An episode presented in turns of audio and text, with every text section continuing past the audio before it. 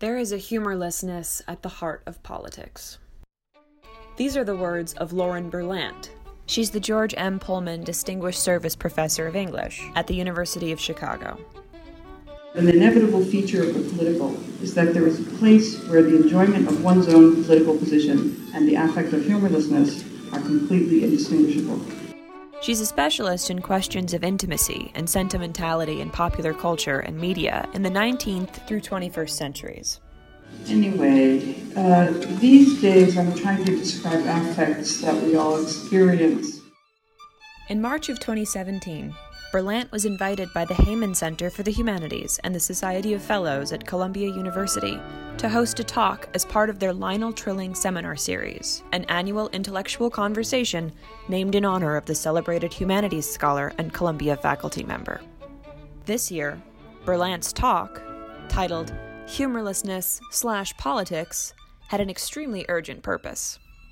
You may feel, I think, that on every page of this talk, the word Trump appears as a watermark.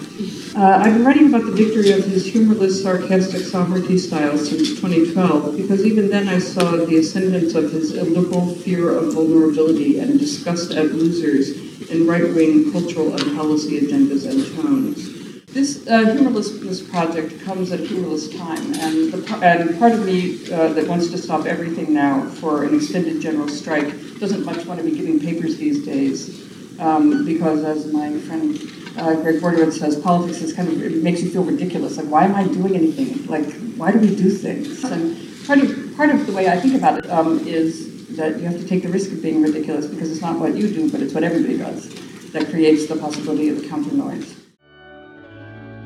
In her talk, Berlant addresses humorlessness as ontology, performance, and affect, asking how humorlessness structures the political scene today, which is, we learn, no laughing matter. I'm your host, Olivia Rutigliano. You're listening to The Trilling Tapes, presented by the Heyman Center for the Humanities and the Society of Fellows at Columbia University. Chapter 1 Funny Games.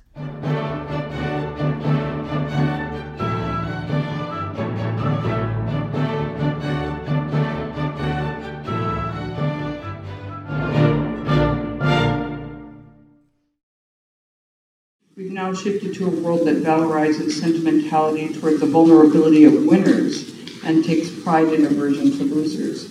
We sense it everywhere in election season, in political speeches and on social media, with their amplification of tendencies into facts, passions into fiery phrases, and inclinations into rigid assertions. We sense humorlessness in the cyber aggression of the troll, in our enemies' and friends' political opinions, in right and left wing rigidity, in bureaucratic rule enforcement, and sometimes in our own very statements and tones. But humorlessness in the political field does not always look like an erasure of warmth. Think about the indeterminate relation between laughing with and laughing at. The example that she uses at the beginning of her essay on humorlessness is Christian Bale doing a comb over at the beginning of uh, David Russell's 2013 movie American Hustle, which, from a certain point of view, is hysterically funny, but it's also humorless in a way because, as she says, aren't we all kind of comb over subjects? Aren't we all kind of in the situation of someone so desperately trying to cover up our, our insufficiencies in the way that. Uh, Christian Bale really brilliantly performs it at the beginning of that film. This is Bruce Robbins, the Old Dominion Foundation Professor of the Humanities in the Department of English and Comparative Literature at Columbia University, and author of six books and innumerable essays.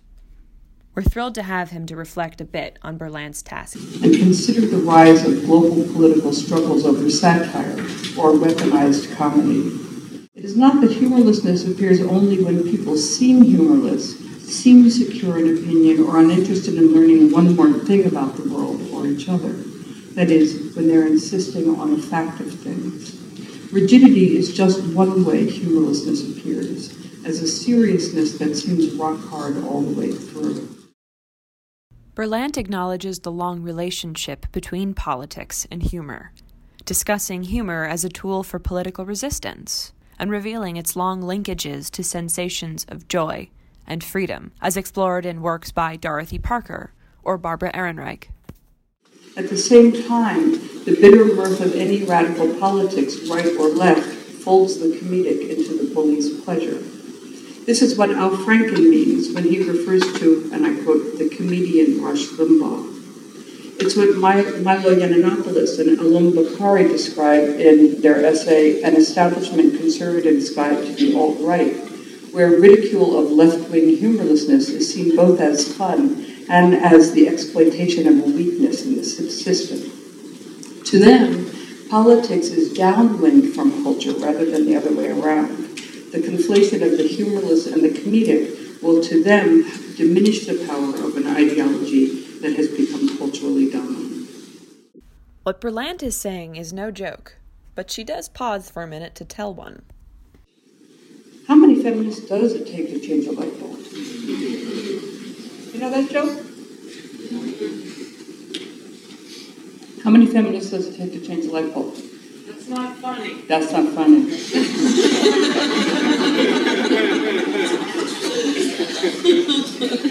Feminists find this joke about the unfunny funny because it recognizes that we are exhausted from being the butts of misogynist pleasure and in response, the pleasure police, who, as Sara Ahmed has so cleverly offered, are then cast as the killjoys who can't take a joke. The whole idea of taking a joke tells you something about its weaponization, right? People who find feminism aversive find the joke funny because it feels true about feminists that we have withdrawn from whatever space of second chances, generosity, exploratory pleasure, and protection of the other's feelings that makes it possible to improvise unreservedly in the social. So, what is the function of humorlessness in political life? Is it an ontology essential to political life or a political strategy? Is it desirable or even possible to use it as a tool? Is it possible to separate the humorlessness that constitutes serious political commitment from self gratifying sovereign style privilege and truth? So I think she's onto something really important, and the bra- bravery of it, which is uh, also impressive, although kind of not flaunted, is that she's applying this to a situation of PC, of political correctness, when humorlessness is associated with self righteousness. And I think she's trying to undercut the self righteousness at the same time that she's very much on the side of the people who uh, are protesting and as as she presents it have every reason to be protesting. Okay. The thing we usually call humorlessness involves a refusal or incapacity to be receptive to change. As an affective state encountered internally or in the world it is distinguished by the rejection or inaccessibility of a cushioning mobile affect you might associate it with bodily gestures like crossed arms, a blank face, or shielded, shifting eyes. You might associate it with being yelled at or condescendingly talked down to softly. Often the experience of it involves a, sharp, a stark, sharp contraction from within a scene of mutual relation. Sometimes it's just a mood sensed in person's or atmospheres, assessed at the time or later. In these zones, the relation of humorlessness to social performance is vastly complicated. The relation of its motive to its expression can take on many forms. So, for example, what appears to me to be the neutral, to what appears to me to be neutral or thoughtful, might to you appear to be my resting bitch face. or my resting bitch face might appear to you as the performance of judgment in action, and therefore as legitimate dignity. These ambiguities exist for many reasons, none of which, or most of which, don't have anything to do with my face. For, for one thing, different social worlds value varied norms of behavioral intensity and self revelation in ordinary interaction, such that one context's aggressively withholding face might appear in another as a performance of good manners. One thing is for sure Humorlessness is a property of privilege, as anyone familiar with the visual history of sovereignty's grim and ungrained uh, portraiture will attest. In ordinary life, when we imagine engaging the man, that is, the police or bosses or anyone deriving attention and authority from their structural position in the public control of situations, the man's bearing is humorless toward the rigid. Even on occasions when the man, who could be of any gender, acts in the universe of warm, kind, or funny, we understand that the relief in the air is further evidence that we were not in control, that callousness remains as an available tool. This is to say something then of where one, some, where one expects socially to encounter the rigid negativity of the humorless, that is, in a seat of degradation. Its action can induce, confirm, or topple hierarchies that are propped up by how people interact. It can appear in the common, the arduous, the ordinary, and the forgettable situation. But as a structure, the humorless is not often literalized in bodily demonstration at all. This is partly because we are often related to our affects, and it takes time to process them. As I understand her, what Lauren Berlant is really interested in is humor uh, under the heading of humorlessness is a situation in which we are not comfortable enough to be sure that something is funny and we're maybe not even comfortable enough to laugh.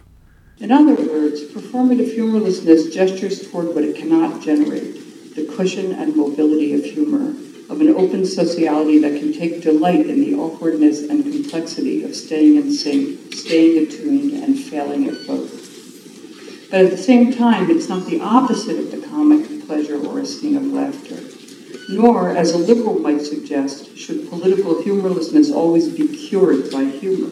Indeed, in an essay co written with Sianne Ngai, a professor at Stanford University, Berlant asks what the opposite of comedy even is anymore. After all, commitment, Adorno's synonym for the phrase, it could be otherwise, deserves protection and respect.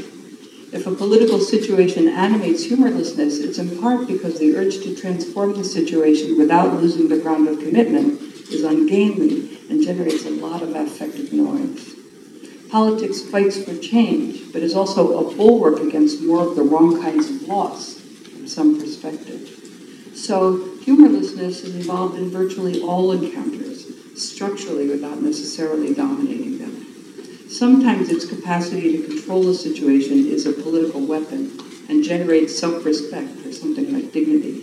Sometimes its experience is a singular misery these positions are not mutually exclusive.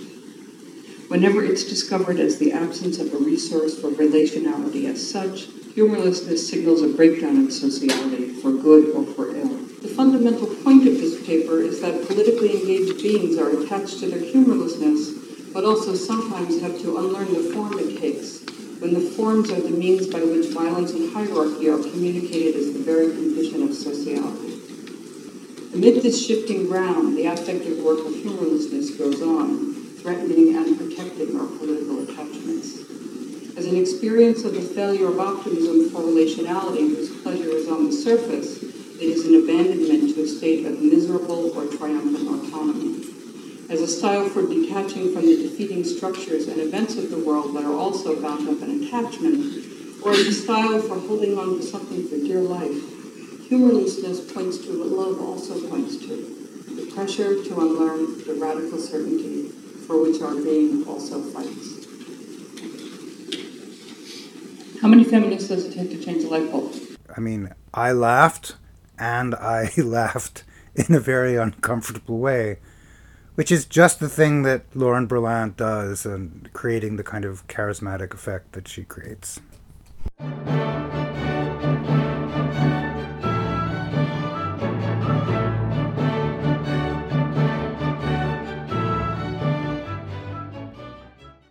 Thank you very much for joining us. The Trilling Tapes is made possible by the Society of Fellows and the Heyman Center for the Humanities at Columbia University and the Graduate School of Arts and Sciences Fellowship and Academic Administration at Columbia University. Many thanks to Eileen Gillooly, Emily Bloom, Tess Chalifor Draman, Jocelyn Wilk, Sarah Jackman, Bruce Robbins, Michael Kraus, and Lauren Berlant. I'm Olivia Rutigliano. Thanks again and talk to you soon.